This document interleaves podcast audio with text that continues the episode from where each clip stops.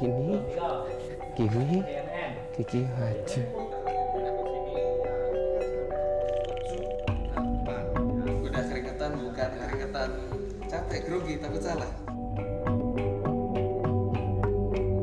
Saat berkunjung ke Keraton Yogyakarta, tentu familiar dengan penampilan sejumlah orang dengan pakaian tradisional yang tersenyum ramah ke setiap pengunjung. Mereka lah yang disebut dengan abdi dalam. Abdi dalam adalah orang yang bersedia mengabdi kepada raja dan keluarga serta menjalankan fungsi aparatur sipil di dalamnya.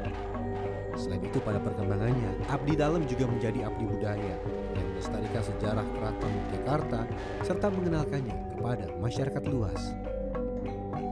Sebelum menjadi abdi dalam, saya harus mengikuti latihan terlebih dahulu.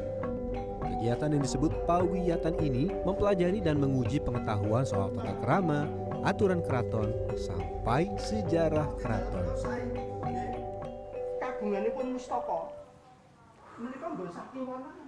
Bahkan untuk berjalan, eh, tata caranya kaki kiri terlebih dahulu, kemudian bagaimana kita juga memegang seperti apa, pergerakan tangan seperti apa dipelajari. Keringetan.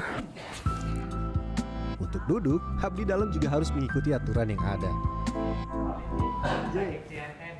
Terbalik. balik Kaki kanan yang di depan. Kaki kanan di depan. ngaten Sun. Selain itu pada beberapa momen abdi dalam harus melakukan gerakan hormat sembah. monggo nah ini begini nah Oke.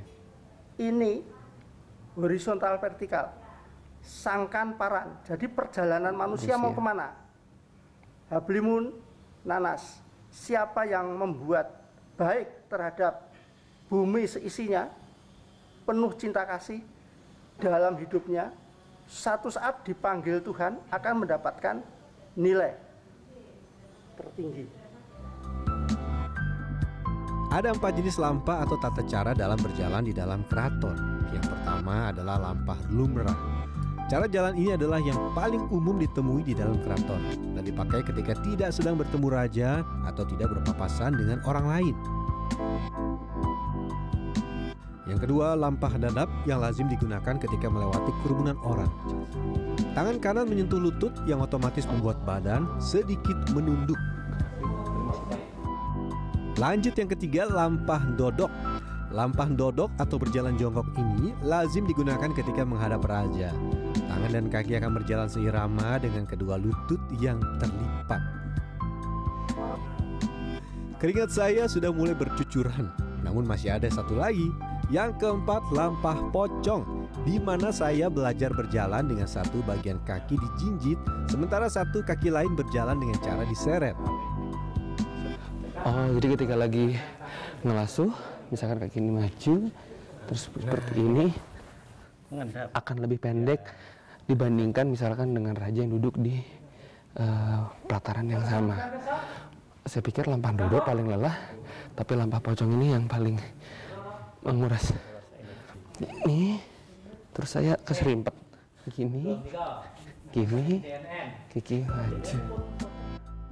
Bagian ini adalah yang paling tersulit untuk saya. Di samping kaki harus lentur bergerak, beberapa kali gerakan kaki dan tangan saya tidak seirama. yang lain yang lain sampun saya masih ada teknik lagi dilatih istirahat sebentar Keraton Yogyakarta memiliki sekitar 3.000 abdi dalam. 200 di antaranya tersebar di luar Yogyakarta untuk menjaga aset keraton dan sisanya beraktivitas di dalam tembok keraton. Abdi dalam laki-laki wajib memakai busana peranakan dalam kesehariannya di keraton. Peranakan berarti diperanakan atau rahim ibu, yang mana mempunyai maksud dipersaudarakan oleh keraton. Sehingga para abdi dalam memiliki ikatan persaudaraan yang kuat dan menghilangkan kesenjangan lewat seragam yang dikenakan. Pada momen tertentu terdapat kegiatan seni budaya yang dilakukan. Selain pertunjukan, ada juga pelatihan untuk abdi dalam penari. Seni tari menempati posisi sangat terhormat di Keraton Yogyakarta. Nih udah mulai berkeringat, bukannya berkeringat karena capek, deg-degan takut salah. Kalau ini yang eh, gagah ya pak? Iya. Latihannya yang gagah. Ada dua, ada yang lembut kalau tidak salah. Oh halus, halusan, ada yang gagah. Tari gaya Yogyakarta dibagi menjadi tiga karakter, yaitu putri, putri alus, dan putra gajah. Saya sedang belajar karakter putra gajah, seperti sikap badan selalu tegap, bahu membuka, dada dibusungkan, dan perut dikempiskan. Pelatih di dalam keraton disebut dengan pemucal, dan nampaknya untuk melatih saya, sang pemucal lebih membutuhkan waktu. Enggak boleh gini loh. Oh iya. Nggak boleh gini. Ini juga enggak boleh saya nggak boleh. Ya. Siap Gi. Harus apa? Siku-siku. Udah keringetan, bukan keringetan capek, grogi, takut salah. Bagian jari-jari kaki juga harus naik, dan ini disebut nyel kenting. Loh, tapi kok saya masih salah ya? Gerakan tari yang bisa disaksikan secara umum ini menjadi salah satu cara keraton untuk memperkenalkan budaya keraton pada masyarakat luas. Hentakan kaki juga sesekali diperlukan yang menjadi bagian dalam cerita yang ditampilkan dalam bentuk tarian. Gerakan tari pria halusan biasanya untuk karakter-karakter halus seperti Romo atau Resmono. Sementara yang gagahan diperuntukkan untuk tokoh-tokoh seperti Rahwono atau Indrajit. Dua, tiga, empat, lima, enam, tujuh, seleh. Bagian paling susah itu ngimbangin sama ngikutin irama karena nanti kan ada musiknya. Dua, tiga, Jadi paling susah tuh ngikutin irama dan ritmenya. seleh. Setiap acara pertunjukan tari yang dihelat memiliki cerita yang berbeda-beda. Misalkan cerita tentang kisah cinta Romo Sinto, cerita peperangan, atau perjuangan pada zaman kerajaan. karena waktu itu maaf-maaf aja yang dipentaskan hanya itu-itu saja. Saya yakin di keraton itu banyak banget naskah tari yang masih belum dibedah pada waktu itu. Eh, menurut saya tari itu penting sekali dan merupakan sebuah sarana yang eh, bagus untuk mengkomunikasikan suatu pesan karena kita kan melihat secara visual ya Mas ya. Jadi eh, dengan secara visual itu menurut saya lebih mudah juga untuk ditangkap. Karena di tari itu kita juga bergerak, kita juga mengekspresikan eh, mimik wajah. Tidak lupa selalu ada alunan musik dari gamelan yang mengiringi pertunjukan. Dan selain sebagai pengiring tarian, gamelan juga merupakan benda pusaka keraton. Perpaduan antara denting lembut dan dentung megah yang dihasilkan oleh logam perunggu ini selalu memberi warna pada setiap pagelaran seni budaya di Keraton Yogyakarta. Think it's it's a mix of, of things. It's not just one thing. It's a mix of things. So, uh, for instance, uh, uh, the the nature, natural elements that you can see here, combined with the temples and all this cultural, well, even shock, let's say, for us because it's quite colorful for us and.